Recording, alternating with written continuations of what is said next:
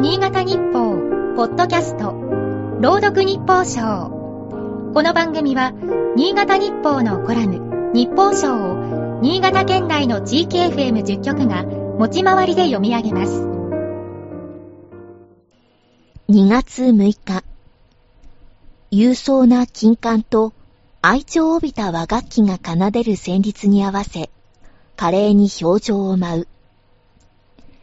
北京冬季オリンピックのフィギュアスケート男子で3連覇を狙う羽生結弦選手である。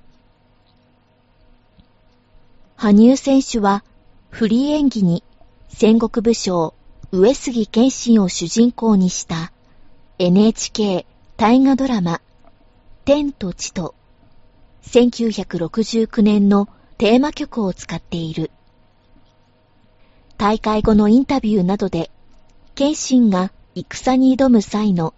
姿勢や考え方、美学に影響を受けていると話している。上越市にあった春日山城を拠点とした謙信は、川中島で何度も戦った甲斐の武田信玄に塩を送ったとされる故事が有名だ。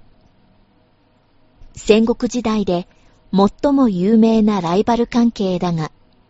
信玄に対して尊敬の念も抱いていた。信玄が亡くなったとの知らせを受けたとき、さても残念のことなり、信玄をこそ英雄人傑という、といたんだ。信玄の亡き後、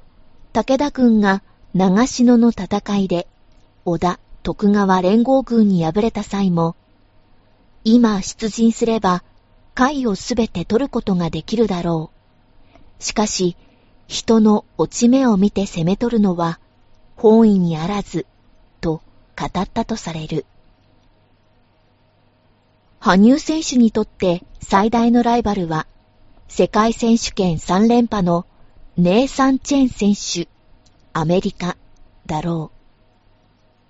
う。二人は、謙信と信玄のように、お互いを認め、高め合ってきた間柄とも聞く。羽生選手はこのオリンピックで、